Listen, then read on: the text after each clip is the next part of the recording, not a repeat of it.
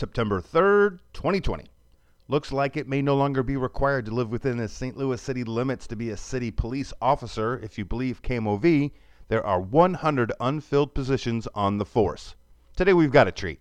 Three of my favorite St. Louis Steamers growing up Steve Pecher, Don Ebert, and Carl Rose. From 80 to 84, the Steamers were the ticket in town, and we had a ball reminiscing and talking St. Louis soccer. Jake Allen, it was good to know you. Labor Day is this Monday. You're going to a friend's house, having folks over. This one's going to be a little different. Think I'm going to smoke a steak and deep fry a steak. Taste test, if you will. Three things you should if you have not. Updated my laptop this morning. In the hour and a half it took, caught a couple episodes of Cobra Kai, the Karate Kid reboot, number one most watched show this week on Netflix. Daniel and Johnny are still living in the same town. Daniel owns some successful car dealerships. Johnny's been better, but finds a down on his luck kid and takes a Mr. Miyagi liking to him. Season 2 just dropped. I'll check back over the weekend.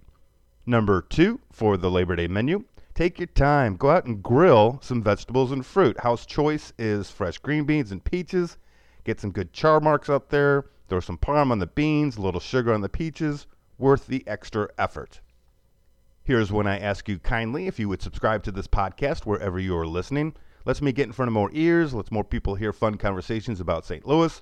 You can also go check out Carl, Don, and Steve's St. Louis 7 on YouTube. I asked them where they went after a big game and six other St. Louis questions. For all previous episodes, just Google OT with Oliver on YouTube. Lastly, sticking with the flashback sports theme, had a ball last episode with Mel Gray, no pun intended. Seems folks liked hearing about the big games, how Mel got from California to Columbia, and what the cardiac cards were like behind the scenes. If you like that one, maybe go check out the previous conversation I had with Jackie Smith. Alrighty, time to talk Steamers. Steve and Don obviously grew up in St. Louis, and we talk about their journey to the Steamers. Carl was a great, unexpected addition. Thanks for that, Steve. I thought it was interesting to hear how Carl acclimated with so many St. Louisans on the roster. Three great ambassadors for a sport that had its moment. and still makes you smile when you think about it. Here we go. Your St. Louis Steamers. Go to overtime.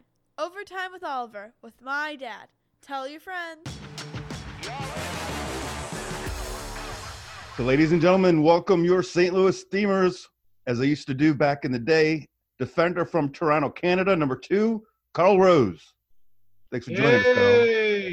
A defender from St. Louis, Missouri, number four, Steve Pecher. And a forward from St. Louis, Missouri, number nine, Don Ebert. All joining us via Zoom. Don's from California, Steve's in St. Louis, and Carl's in Springfield. So thanks, guys. Thanks for having us. I feel like you know, podcast law doesn't allow you to take commercial music you hear on the radio. But if we were on the radio, there'd be like, ain't no more, ain't no stopping us now in the background while we were doing all this nonsense. And Kevin Slayton. And Kevin, we'll, we'll get to him in a second, I bet. So first game, uh, December 14th, 1979, 18,000 people show up for the first St. Louis Steamers home game. Carl Rose, you come walking out of the smoke. What are you thinking? wow. I played the year before in the league, never had that big a crowd. And uh, they kept putting it off that night, putting it off, putting it off. And We finally got to go out. Once you ran out, we saw a full house. So it was like, oh, good, let's play. Who came up with the roses? Oh, that's my name. I, but who told you to put some in your hand? Oh, the guys that work in the office. Uh, Twellman, not Twellman's, Leiweke. Tracy and Tim, Leiweke. All right, so let's backtrack a little bit about how you guys got to St. Louis before playing for the Steamers. Steve, you're a St. Louis boy. Dad Howard is a coach, correct? Yeah, I um, I was actually playing in Dallas, uh, Dallas Tornado in the North American Soccer League, and uh, my my contract was um, running out, and the Steamers and Pat McBride contacted me down there, and what just to check in to see if I wanted to make the move, and you know, fortunately, I did. Grew up in St. Louis and Normandy. You actually won a state title, which is pretty rare for a public school. Uh, it's pretty rare for Normandy High School for sure.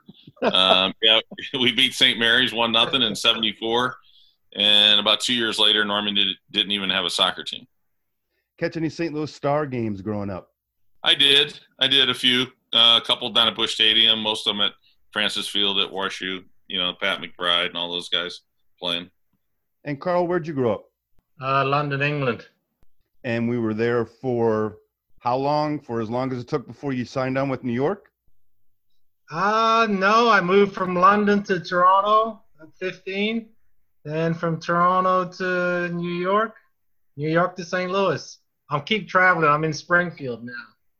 Did I see that you I'm trying actually, to get out to Ebert in California next. did I see that you actually played in the Olympics? Yeah, 76 for Canada. What was that like? No, it was quite the thrill.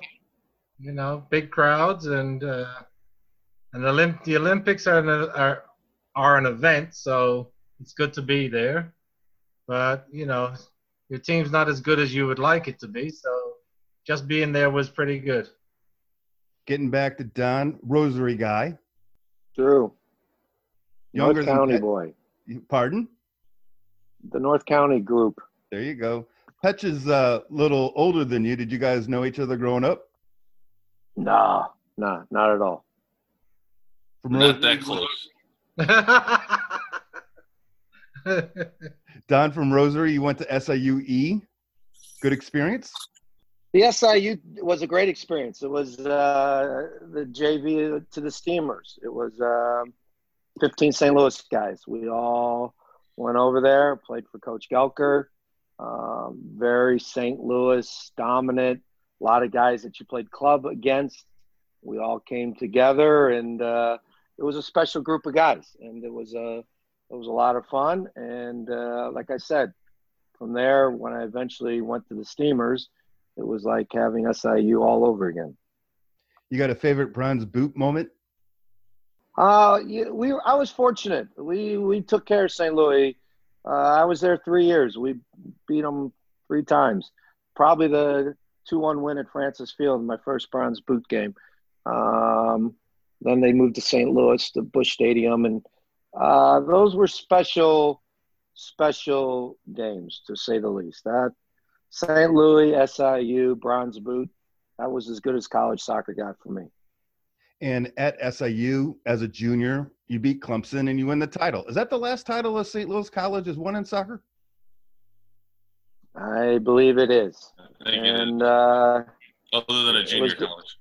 right, I know Sorb won some, but um, down in Tampa, um, kid named Matt Malloy scored three goals in the final. We won three to two, and then the next day was the NASL draft, and uh, we about six of us left for that, and the college career was done and dusted within 24 hours.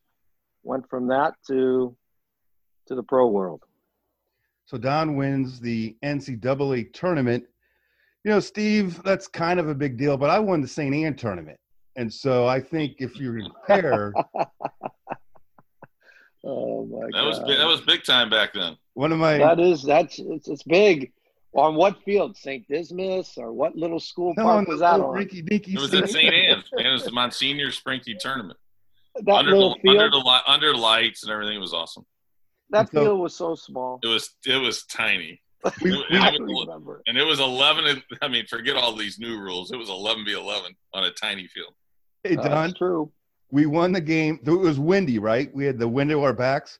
We won the game on a goal scored from half field. Uh, No, no one cares. One nothing victory. Good job. And so, pitch, uh, Patch, bigger thrill: handing me my trophy or being named captain of the MNT. Ooh, wow. I, I got to go with the men's national team. I'm sorry. Uh, Don, you talked about the NASL first round pick, but just chemistry and the people involved over there wasn't a good fit. Oh, it had nothing to do with that. I wasn't good enough. Hmm. I went from SIU Edwardsville, being a very good college player, to the New York Cosmos, and in front of me was Pele and Beckenbauer and, and Chinaglia. Neeskens and Chinaglia, and I wasn't good enough. I wasn't prepared. I wasn't good enough. Anybody who thinks you can just go from good days at college and the next day you're training with Pele and those guys, you're kidding yourself. I was I wasn't had nothing to do with the Cosmos were awesome. The players were ridiculous. It was I was not ready. I wasn't prepared, and I was in over my head. What was Franz Beckenbauer like? He was an absolute idiot. he he he was the, he was the only guy in the first week. I finally got the nerve because we were locker mates. He was right next to me, and we were going to leave for training camp. Was in the Bahamas. Believe it, that's how the Cosmos rolled. We were in the Bahamas for three weeks for training camp, and so I finally got the nerve to say hi to him. And I said, "Now I'm 20 years old, fresh out of Southern Illinois." And I said, "Hey, Franz, you know, can I ask you, you know, help me get little tips as we go? I'd really like to pick your brain." He turned to me and said, "I'm not here for you. I am here for one year. Don't talk to me. I don't want to deal with any young players. Just leave me alone. I'm just here to play soccer." And basically shoved it back into my face, and I kind of stood there with my mouth wide open, going, "You son of a b." Okay, and never spoke to the man again. Never had to never would. Don't really care what he thinks. Carl got to play in the 76 Olympics. Were you disappointed that the U.S. did not play in the 80 Olympics? Yeah, yeah, we did. We did three years of training and uh, finally, finally qualified. And uh, then we get the big news that instead of going to Moscow and getting to play, that we can come to Washington with our parents and go shake Jimmy Carter's hand. and I went, I went, wow. So we're not we're not going to Moscow. And and I remember walking in, showing my dad the letter. He goes, "Oh, this is great. When do we leave?" I said, "I I said I ain't going. I don't want to." I, I went with my girlfriend, who's now my wife for 35 years, and we went camping for two weeks, and I disappeared. That was a big, for me, I was so excited. We had a good group of guys. I was pretty involved with that team, and for some stupid reason, everything got pulled. I thought it was garbage. All right, back to Carl, happy. Carl, where was Carl? Where was the '76 Olympics? Montreal. Ah, that was nice. That was Yeah. the uh, Jenner year, right? Yeah. Times Yeah, have changed, was. Carl. Yeah, times have changed. The Wheatie box wouldn't be the same. okay, moving on. So, for people who don't know, indoor soccer, four quarters, 50 minutes apiece, no offside, six players a man, 60 man rosters for the Steamers, mainly St. Louis guys. A lot of passing off the wall, give and take like basketball. Here's what I had forgotten about, but it's it's daunting when you think about it. 150 shots a game. Carl, you're a defender. What was that like? as long as they weren't shooting it in my end, it's okay. Um, I think 150 pretty much shoot everywhere, Carl. Well, I don't have to be on the field though. uh, it's that's just the way the game went. You know, you it's end to end. Uh, the players we had, and the players we played against were really good. So it was just end to end, and uh, keepers had to be good, defenders had to be good, and you just you just played. That's just the way it was. We weren't counting shots. We were just uh, playing to, to win. No, but I would I would say that back then, you guys tell me if I'm wrong, but a shot was counted anything between I think any between the two corners. Whether it went over, it, those weren't shots on goal; those were just shots. Right. So, so I probably had ten of them that, but they never, they were always over the glass. So, but they counted as shots. So, Well, and there was actually glass above the goal, so you could miss. And Oh, unlike outdoor soccer, it's, it could still come back at you. oh, that was the exciting. I mean, it was one of the exciting things about it. The ball was always in play. And that's what was amazing. Pecher would clear that glass with no problem. It would just it would just keep rising. Still is. Still When is. Pecher, when Pecher shot, the people in the upper deck of the arena were ducking. Only when he only when he loaded up the big dog. The rest of us the rest of us could hit the glass, not the big dog. That that ball was upper deck bound. Wasn't my specialty. that orange hot thing flying in the upper deck. First year in St. Louis, 14,000 fans per game. Next best, 8,500. You had 6,000 more people a game coming to your home games. That had to have been a blast. It was cool. The um, you know, I think uh, Carl had mentioned the guys earlier, the Leiweke brothers. Really, I mean, we didn't know what to expect when we were sitting in the locker room before that first game, and then, as Carl said, I think we were in there for like 45 minutes because there were so many people in the lobby they couldn't get them into the arena. All right. And finally, we went out, and then that's when we saw the lights and the steam and the roses and everything else that was going on. But that that was all based on uh, the Leiwekes, who are still heavily involved with uh, professional sports uh, throughout actually Canada and the United States still. Correct. Carl, what was that turf like? Was it still cold Yeah. underneath with the ice? No, our the the Checker Dome, the arena, whatever we call it now. Um, we had boards on top, but you did go to some places that did have ice, and you really didn't want to fall. But you know, the way that the game was played, you are gonna fall. Someone's either gonna hit you or you're gonna fall. So, you know, you got a lot of bruises and scrapes on your legs, but that's just the way it was. Don, how did you like playing at the arena? Uh, i- i- it's hard to describe. You know, people ask me that. What's it like? There was an energy in the arena that you, you, you. I don't know how to describe it. You, there would be nights you would be flying back. You'd be a little low of energy, back to back to back, and then you'd run out there, and when there's eighteen thousand people screaming, those are crazy fans, and we always tended to play six five, seven six. We we just were a little more open and um, the energy was ridiculous. You, there's just no way you couldn't run. There's no way you couldn't give it a 100% because the atmosphere you couldn't hear each other. Pat mcbride would be yelling at you. And if you're on the other side and the something and the fans were into it i just lift i go pat what yeah sure tell me later you couldn't hear across the field uh, it was loud and it was very energized. It was. I've been in. I've been in a stadium with seventy thousand, like the Cosmos, when they were a Giant Stadium, and there would be seventy thousand people, and I'd sit in the stands, and I say, okay, there's a lot of people here, but the energy wasn't the same as those eighteen thousand people at the Checker Dome. It was insane. And Steve, you used to have your own section, waving their little blue towels, little powder blue towels. How many people were you giving out tickets to? My dad had 50, five zero season tickets. My that was all family. Uh, relatives, friends, all that stuff. And they would all sit in that. I can't remember what the number was. It might have been 216. Then they had a big banner all the way up top that hung down. Um, but they were there every game.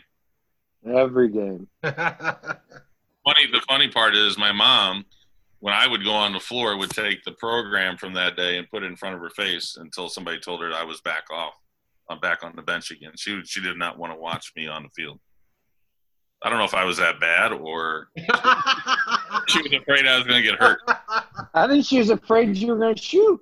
That she'd get hurt wow Uh, Steve, how did you like playing on that turf? uh, my knees would scream at anybody that put that turf down right now. Um, it was it was it was tough. Um, the the turf itself was nothing like it is today, and like Carl said, it was either on ice or on boards. At the at the arena, most of the time it was on boards. But if the Blues had a game right after or, or closer to us the day before, we would play on ice every once in a while, and it, there was no padding and any, or anything. It's it was bad. It was bad. We we have a game. Uh, I can't remember what year it was when we played the Arrows in at Long Island. Uh, you guys remember this? It was on the ice. It was a championship. That was the fifth game, I think, and Yep. uh, it was against Zungul and all those guys. And we walked out there, and it was soaking wet, puddles on the field because they had put it on ice, and somebody forgot to keep the ice frozen, and they were going to cancel it. And I guess it was on TV, so we had to play it. But I mean, it was it was like playing outside in the rain. That's It was right. bad. You know, we talk about the big crowds. You guys all know Daryl Doran. Uh, A little bit, just Yeah. a little bit. do you know he has more indoor games than anybody else born in America? Well, ask Well, his. when you dude. when you play thirty years, Right. and when and when you're the coach and owner and general manager, and you play your and you play yourself all the time, good for you. and you, He fig- and he you started when it you were out. 17. yeah, exactly. Uh, that, that boy figured it out. I'll pay myself to play, manage, coach. That a boy. And we used to sneak him in bars. Yeah, And we used to sneak them in that we did. Had to do that. yeah. He tells me the story.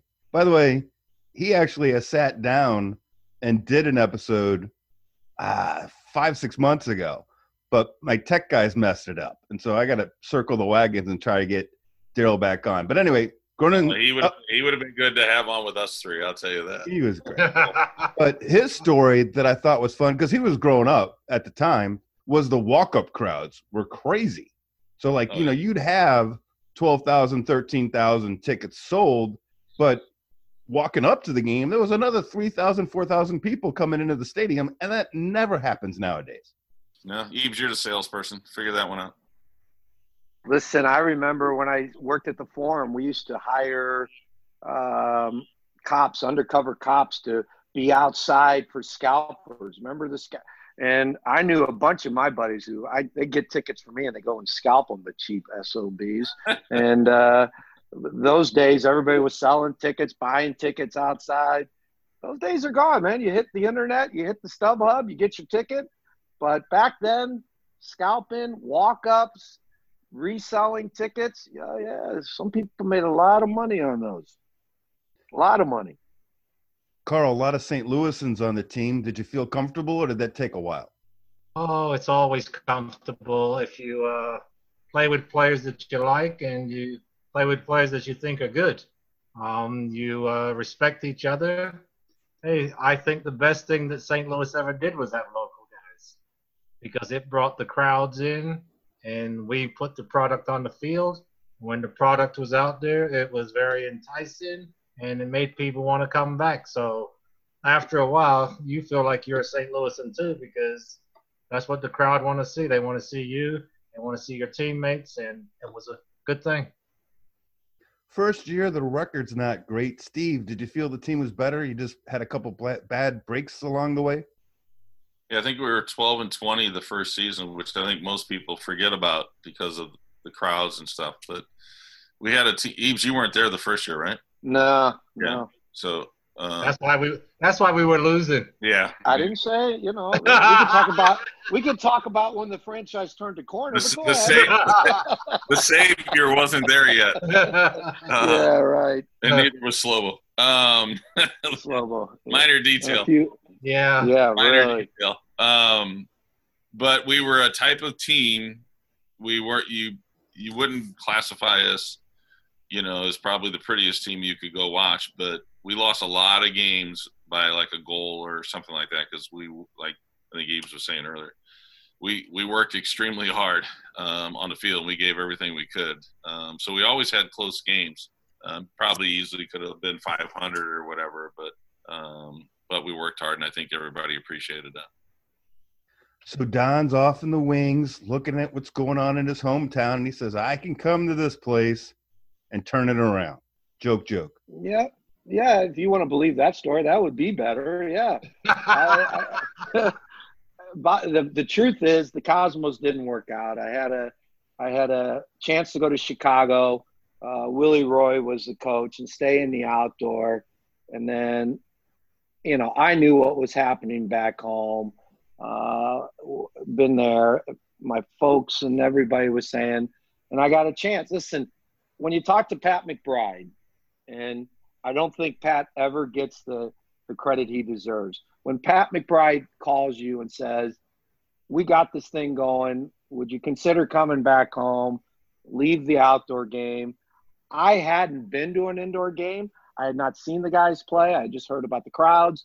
Um, but when you talk to Pat and Pat asks you, uh, that sewed it up for me. I just said, "The heck with it," and didn't go to Chicago and um, got to play for Pat. And I will say, having played for way too many coaches in my life.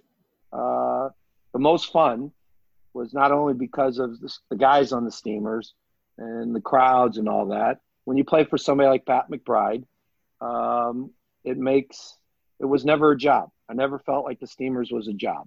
He kept it fun.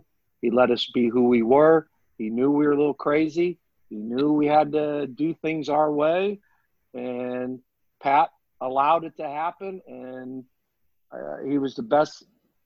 I don't know tactical coach. He was the best man that I've ever played under, and uh, one of my top five all-time favorite people. Carl, all your friends are outdoor players. How are you explaining to them what you're doing now inside with St. Louis?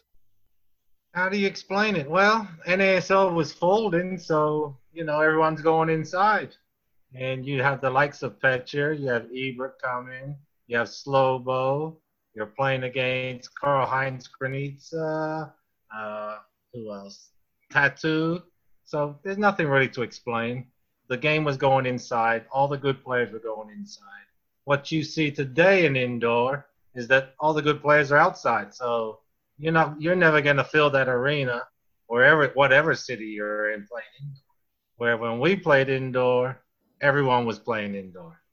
All the top players that were around from the NASL that were still healthy enough were playing indoor, whether it was Baltimore, Houston, Dallas, LA, uh, Chicago. It didn't matter the city. Everyone had really good players, and we happened to have uh, good players in St. Louis, U.S. national team players, like the two where I'm on with, uh, Tony Bellinger, Sam Bix. I mean, we can go on and on. The outdoor game came indoors, and it was competition at its highest level that you'll ever get to see indoor wise. And that'll never come back. We were quite fortunate that we played in something that tremendous that people still remember. So, you know, part of history, we're lucky old men. So we've talked about how the first season wasn't record-wise a success. Management brought in some players. One of the players they brought in was Slobo Ilijevski. Let's uh, roundtable on this one. Don, you got a good Slobo story? So, Hey, he's a frustrated forward. I mean, the first the first day he's out here dribbling. I'm like, what? The, what give me the ball. He goes, I, I just I just dribbled by. His language, his English was very broken at that time, and all Slobo didn't want to be a goalie. He just wanted to be out there with us and dribble. And I remember he'd roll the ball out of training beyond the first blue line and take off, and everybody's like, what the frick is this guy doing? And dead serious. And uh, Slobo, uh, listen, we need more people like Slobo. God rest his soul and love him to death. I, um, he was the best indoor goalie in an era of a lot of great goalies. He, when you change the sport, you know you're good. There are certain athletes that change sports, Tiger and Michael Jordan, and we can go on and on. Ilijevski changed indoor goalkeeping. Everybody started playing like Slobo with the feet, with the playing back, being aggressive. He changed the sport. He was super person. Carl, Slobo story. Injuries. He would use onions and tomatoes. Yeah, know, he did. Uh, did. we would all go to the doctor or the trainer with Slobo at his old his old country cures, and that's what he would do. But seemed to work for him because he was always on the field ready for to play. So, you know, he did a lot of things differently, but he was always prepared to play to be the best, and uh, you couldn't ask for a better backup behind you, especially as defenders. Steve? all right. Well, they talk soccer, so I'll talk two other things. One was he he only ate sweets. You hardly ever saw him eating like regular food. He was always eating pies and everything else. And then uh, he was probably the only guy with the group in the group when we went on the road that would come home with his per diem. That is true. That is true. Was he married? He got married during while he was here to Linda. she was a beautiful lady, or she is a beautiful lady. Yeah, she is. Yeah. Yeah. Second season more successful, 25 and 15. You make the playoffs. Do you guys remember the name John Dolinsky? Oh God, Buffalo Sabers, Buffalo Stallions. Stallions. Deli- Yeah, he, he actually lives uh, over in Illinois. Played for Pittsburgh originally. Pittsburgh, and didn't he go to Stallions? Yeah. Yeah, him, and, him and Kevin Slaten are best friends. What was that game like? Did you see that? Was it all going on and you had no idea? I didn't. I at the time I didn't know what was going on. I don't know if these guys did, but no. Nah, no one saw it. It was over in the penalty box. The guy was in the box, and Slaten started mouthing off because he's over there. That's where the announcer was. He sat right between the two penalty boxes, and uh, next thing you know, Slaten's climbing the glass going over, and uh, but then everybody rushed over there. I still don't know what started it, who started it, but Slaten was in his penalty box throwing punches. well, each guy will tell you a different story. And Dolinsky does actually. He lives just across the river over in Illinois, so I see him every once in a while now. Is he a Gallagher coach? No, uh, no, I don't think he ever did. He was coaching somewhere over there, but his he had a daughter that was playing and stuff, and he I would see him every once in a while. And I think he's been on Kevin's show once or twice. You know, just having a little fun with it and stuff. That was before the Wichita Wing series, correct? You betcha. All right. So, 81 semifinals, down five goals into the last quarter. And some refer to this as the best indoor game ever. You come back and win 8 7. Pet, you had a goal in that game, right? Uh, yeah, yeah, I sure did. What do you And remember about that game? I turned around and pointed at all the Wichita fans that had come to the game afterwards. But um, the, the it was March 27th, 81. Um, I actually have it on my calendar. The Wichita guys don't think it was the greatest game ever. They're still saying that you know the referees were a nightmare.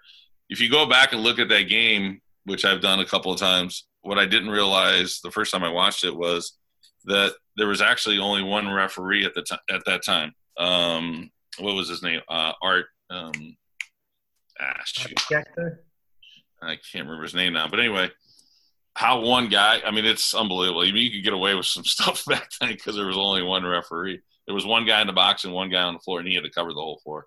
So that was really hard. But the, the winning goal, uh, which Eve scores, um, was started on a free kick on the right hand side at, I'm going to call it the blue line. Um, and it touched four people and never touched the ground. I don't know if you guys know that. If you ever watched the goal, and I hit it. Of course, it hit the actually above the goal, and it and it, it went down to Eves, and Eves scored. And, and the funny part is, you see, Eves and I don't like congratulate each other. We crisscross, and he goes up on the glass on that side, and I'm up on the glass on that side, and the place was going nuts. The stories about people, and I'm sure these guys have heard the same thing. The stories. I mean, I, I think there was fifty thousand people at the game because everybody was there. They tell you will tell you they were at the game. But you hear stories about people that we were down by so many goals that they were leaving. They were in their cars. They're on the highway. They're listening to the game. I think it was on KMOX back then. They're listening to the game, and all of a sudden, here we go. We start scoring some goals, and people turned around, came back, either sat in the parking lot listening to the game because they could hear the noise from inside, um, or they actually snuck back inside. Um, it, it was it was nuts. It was absolutely nuts. If you watch the Wichita coach on the film too, Roy Turner, uh, who actually I'm going to see in a couple weeks, um, but he uh, he starts off with a coat and tie on and everything, and as that fourth quarter is going along, man, all of a sudden the tie's loosening, then the Jackets jacket off. comes off, then the tie comes off. Oh, it's it's pretty funny to look back at now, but yeah, it was. John, have you ever looked at it on YouTube? One time, but believe it or not, one time. Uh, somebody sent it to me. Um, You had more facial hair yeah, yeah, I know. I had a lot of more hair. Period. Um, thanks for pointing these things out. Listen, that thing was a blur. That fourth quarter was a blur. Uh, I really, Touch amazes me. I, I don't know how he dates, and I don't remember. I remember heading it in. I remember jumping on glass. I remember the place erupting. Um, I will say it was the it was the funnest indoor game I was part of. And obviously, if I was Wichita, I wouldn't say that. But in the years that I played indoor, that was the most exciting game I remember playing it. Carl. No. Yeah, I, I agree with the two guys. I mean, you can't play a game like that in such a high high level intensity and be losing like that. I mean, that's I think when we became a team because we were losing, we were getting whooped, and things changed, and they kept changing, and we kept getting more, and it was just a all around team effort. You know that I think that was the cha- the day that changed the Steamers around because we became more tighter because just for that game, just how hard you had to work in that game. I have a I have a classic Carl Rose story, and I'll I'm gonna have to get you guys the DVD because I actually have it on a on a DVD now. um, but we're in overtime. They beat Slow. Slobo's of course way out of the goal. They beat him. They hit it along the boards, and it goes all the way around the boards. Carl probably remembers it. It goes around the boards, and it's rolling towards the goal, but it it's you know it's right on the board. So how, I'm not sure if it was going to go in or not, but Carl's sprinting back, and it gets to about in the middle of the goal, and he's the first one to get there, and he just puts the top of his foot on it and just stops it.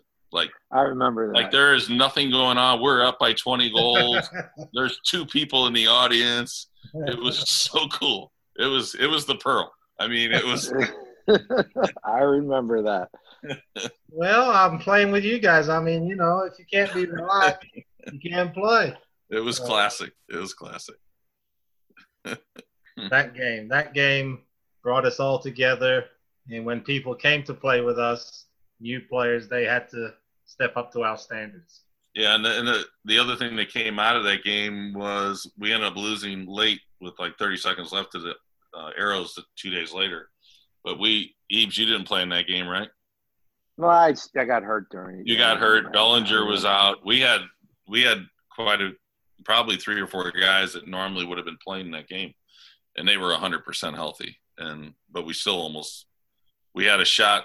You know, everybody remembers Emilio Romero had a shot that hit both goalposts. We could actually we actually could have gone up late in that game and then see what happened. But- and then Zungul, of course, scores with 30 seconds left. Yeah. So, Petch, Steve Zungul, cherry picker. Best ever. He, Not a can, cherry he, picker. could The come, best, he could come cherry pick on our team if he better believe it. He could pick whatever he wanted to pick. He- Exactly. he- he's easy. Two words or one word. The goat. I mean, unless these guys agree or disagree, I don't know. But No, I Man. agree. hands down. And now cherry picker, that's that's that's blasphemy for him. That guy worked his butt off. He just was so smooth and so much more talented than everyone else. It made it look easy. Zungul was the greatest of all time, and he could finish. And, and I've never seen a cleaner finish than than he had. And I saw a lot of Stamenkovic and Rontveds and you name them. I, I saw a lot of Terleckis and Marhedics and Granitsas. Zungul's still the best finisher, cleanest, and he he works hard. His runs, his timing was impeccable. And Carl, he's he the was best. he was in New York when you were there, wasn't he? Yeah, played with him the first year of the league. Same thing. I mean, I'll tell you a story about him. We played the Russians, and he was begging for the ball all game because the Russians made his country, country communists. And uh, Yeah. they beat us 7 6, and he got all six. Yeah. Oh, yeah. He got all six. And I've never seen somebody so focused in my life playing a game. And he hated him. And they knew who he was. They knew who the guy was. They tried Still to, couldn't stop him. And he couldn't stop him. He put six, and that was uh, Moscow Dynamo we played. And he here's couldn't here's the him. other thing about him that people don't think about is uh, every night he was the target for the opposing team, Right. and he played every night.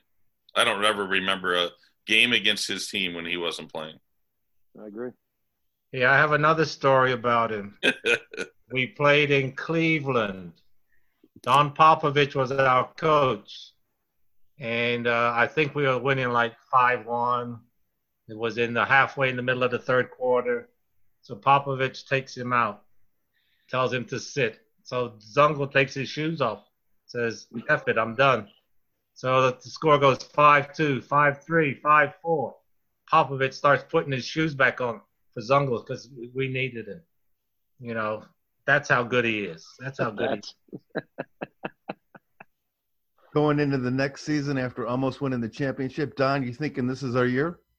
I always thought we were one of the best teams. The problem was arrows were really, really good. I, you know, the wings, our division, we, I guess every good team needs a Buffalo Bills, and we were, we were the Buffalo Bills to the arrows. Those, those guys were just super talented. And then I think later in the career, I, I'd say the same about San Diego. I think San Diego became that dominant team.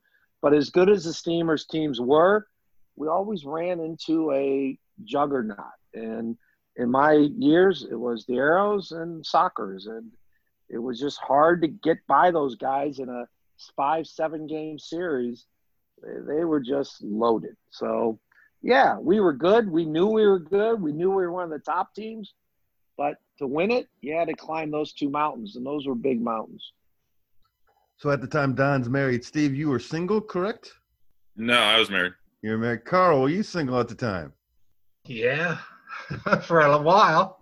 I got married a little bit before Don did, so I think most of us were single, especially the first two, three years. Yeah, everybody was single. Yeah. I think wasn't uh, TB was like the first one married, wasn't Well, he? he was married when he came to Dallas in '77 or something. Yeah, I think he, he was the first one to ever He got his wife right to out, of high, anything. right out of high school.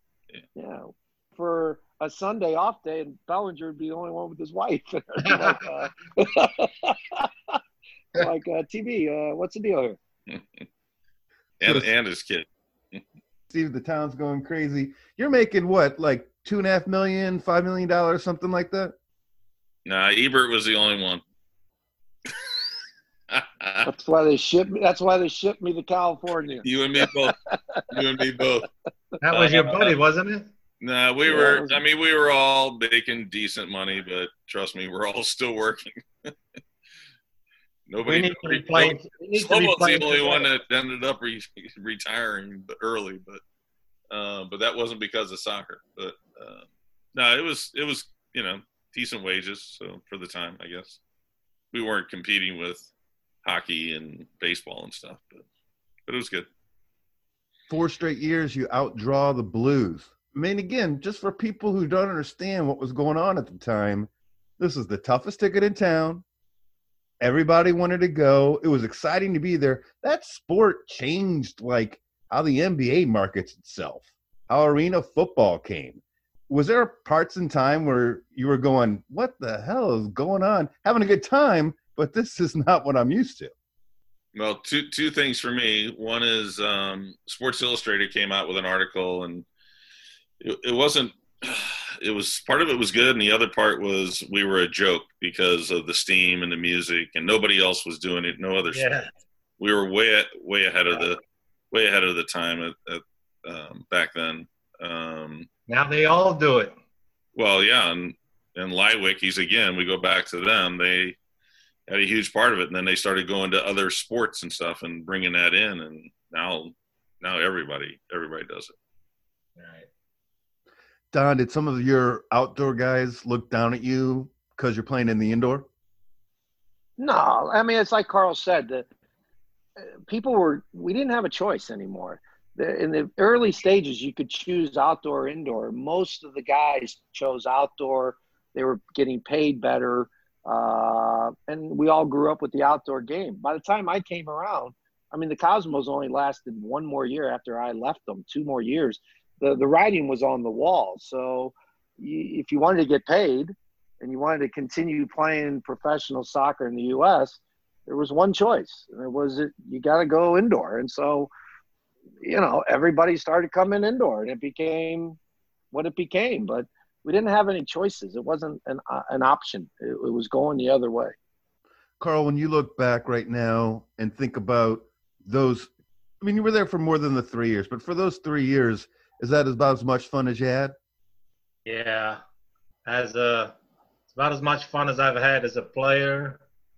Uh, making friends with my teammates, uh, lifelong buddies. Um, it couldn't have got any better, and we were hitting the finals. The only thing we could have done was win, you know, a final. I mean, everything was just. Uh, we worked hard. We knew each other, and uh, we did what we had to do every night. Didn't matter if it was two games in two nights, one game a week. Uh, we were we came to play, and uh, I think our friendships will last forever through those days. Like I got these two dummies on here with me now. Steve Don talked about Coach McBride. You got a good McBride story?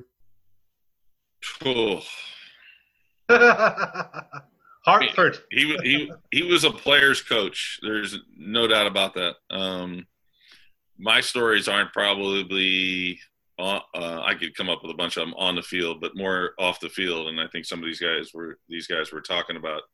We were very, we were the majority of us, not everybody, but almost almost everybody, except for maybe one person, uh, was very close off the field as well. Um, whether we were at home or on the road or whatever. But I just, I was actually just telling this. There's not a week that goes by that somebody doesn't bring the steamers up and having this conversation with somebody the other day, and we were talking about Pat, and they were, you know, hey, how was he, and all this stuff. I said, well, let me give you this. I mean, we had all gone out one night after a game, and we were coming back uh, through the hotel, and we the group liked to sing songs and stuff, so we were singing. We're going down the hallway, and uh, we knew what room Pat was in, and Tim Rooney, who uh, was the assistant coach at the time, they both were rooming together, and we knocked on the door, and Rooney's trying to barricade the door, and Pat opens it, standing there in his boxers, and just didn't miss a beat. Started singing the song that we were singing. but that's how that's how he was. I remember that. I think it was the first game we were in Cleveland, and we were playing a game. It was it was kind of weird, but it's called "Who Stole the Cookie," and he was playing it on the bus on the way to the game. I mean, it's just that's just stuff that he was he would do with you to, you know, just I don't know. It's hard to and easy. go ahead, Carl. I said keeping it loose and easy Yeah. is what he did with us. You know, um, he knew how to get it out of us, but he knew how to keep it loose so we could all have fun as well. And he knew we would, no matter what we were doing, when it was game time, it was game time. Growing up in St. Louis, I owe you guys.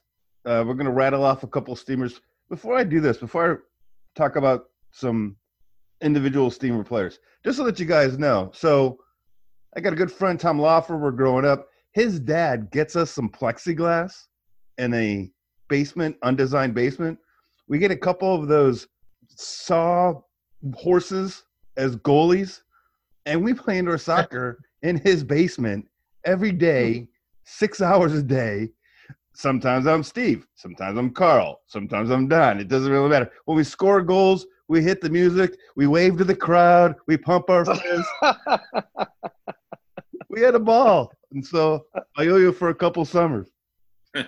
Uh, Jeff Cacciatore for what, 130 pounds soaking wet? Pretty good.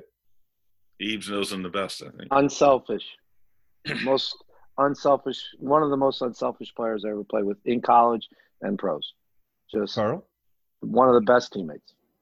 Hardest working player ever. Nobody worked harder. Uh, I remember the story in New York, playing against New York, and Val Tuxa picked the ball up in the middle of the game and kicked it to Cacciatore because he was such a pest. So hard, hard worker, hard worker. He'd get on your nerves. Great and a great guy. Steve, what about Ty Keough? Um, like to stretch. I was. It's, it's kind of a. It's a inner That's joke. cold. Inner joke. He was. al- He was always stretching. I still give him trouble every time I see him. That he's. Uh, how come you're not stretching? You know, you're watching the FC. You're not stretching. What's going on? Uh, just very, very talented. Could play. Could almost play any position. I think. And and, and great blood bloodlines, by the way. Yeah. Don, any idea who gave you the most assists? Uh, in Not one me. season, Not. I think it was either Orhan or Anderson or Catch is my guess. And Carl, when you look at St. Louis Steamers, it's hard because everybody was scoring seven, eight, nine goals. But who was the defenseman that you thought was really somebody had your back? Uh, depends. I, I played with Sam Bick, so he had my back all the time. I played with Petch, he had my back, or Bellinger, Mikowski. I think that was uh depends on who your partner was most of the time, you know. And uh, like Steve had Tony B, I had Sam Bick, so I would go with Sam Bick. He was the rock. As we get ready to wrap this thing up and do a St. Louis seven, want to get your thoughts on the St. Louis City Soccer Club. But Don, you're out in California now coaching, right?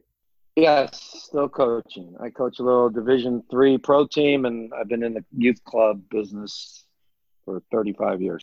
And Steve, what's keeping you busy? St. Louis Scott Gallagher Club here in town. I oversee the girls program, which is about 1,300 kids. And then I also oversee all the facilities that we have as well. And how is your life nowadays with everything going on? Uh, it's a little bit better as we speak, just because we're able to at least uh, have contact at practices and starting to scrimmage against each other and that type of thing. We just can't. We just can't in the county. We can't play regular games yet, but we're getting closer. I think it's great. You guys are still in soccer. I mean, I wouldn't have thought otherwise, but I mean, it just means you're, you're soccer through and through. Well, and so is Carl too. And and Carl, you look great. We don't know each other. You've had some health issues, but you look great. Everything good with you? Yeah, uh, can't complain. Won't complain. Doing okay. Getting around, moving. So life's good. Very good. All right, going to wrap it up with the future of St. Louis soccer, as far as we know. MLS St. Louis City Soccer Club. You know, I like what I'm hearing. I think there is an opportunity there. Steve, you're much closer to the situation much more knowledgeable than me. What do you think? I mean, I like what they're doing so far. I think it was a good thing to move it back to 23 instead of 22, just because of the timing for the stadium and everything with all the COVID stuff going on. So I think the league made a good decision there. Um, haven't hired a coach yet, so waiting to waiting to hear that. I did. I personally, I like the name. I like the colors. Uh, the crest is fine. Um, you know, so right now everything's everything I think is going in the right direction. Carl, you got an opinion? Yeah, I think they need to bring Don Ebert back for coaching. That's what I was going to say. and they need to have Steve Pecher as assistant. I'll be the water boy as long as I can get on the bench. With a mask so, on. So Don, do you Don, do you formally accept the position of the St. Louis City Football Club? Yeah. Listen, here's my two cents. I think what we talked about for St. Louis Steamers will never happen again. But I think St. Louis Soccer Club has the unbelievable possibility, opportunity to be what MLS needs. MLS needs an all American team. They need a team that is dominated by Americans. I am so sick of seeing Central Americans, South Americans, people from everywhere but North America getting these spots. St. Louis would embrace a roster full of the top, top Americans. Our DPs, guys with the big money, go give it to Gio Reyna. Go give it to Bobby Wood. Go do what Leiweke did years ago and give it to Bradley and bring them home. We should have the best St. Louis American players sprinkle in a Carl Rose and a Tony Glavin, a Slobo Ilijevski. But if St. Louis would just go American and have a culture of American, the league has no identity. There's only one team that in the league that has a real identity. That's LAFC. Everybody else plays the same, moves coaches. There's no culture. I think St. Louis is sitting on a gold mine. I told Jimmy Cav this three months ago. Go American. Go American. Do what we did years ago with the Steamers. There's only one city in this country that will embrace an all American, young, talent, hardworking, blue collar team and that's St. Louis. That's what they should do. And really, what Eaves is is referring to, talking about, is even when I came into the North American Soccer League in '76, at that time you had to have one American player on the field um, in the starting lineup. And to be honest with you, it's not far from that in the MLS right now. I mean, if you get two or three on the field at one time, that's a lot. Hmm. So, you know, it hasn't it hasn't progressed in that aspect. Well, the good news is Don's going to change all that for us, so we're Oh, all no, right. No, no doubt. He can do it from Yeah, he can do it from we're- Hollywood. He'll be fine. Guys, I know you're busy. I appreciate your time. St. Louis 7 is coming up, but on the podcast that we're just wrapping up, what we're trying to do is document important people, places, and things about St. Louis. You can't do something like that if you don't talk about the Steamers. Thanks for all the joy you gave me, and thanks for the time. Hope you had a good time. Thanks. Enjoyed it. Patch, Carl, thanks, dude. Peace, man. And another one for the books. Love documenting St. Louis stories, especially the ones like the Steamers. This Monday's episode is with Demetrius Johnson. You might know him from his days at Mizzou, more probably know him from his efforts in the African American community and on air work with Hot 104.1. Energetic guy, entertaining talk. See you Monday. Have a great, safe holiday weekend. As we do, thanks for your time this time. Till next time, so long.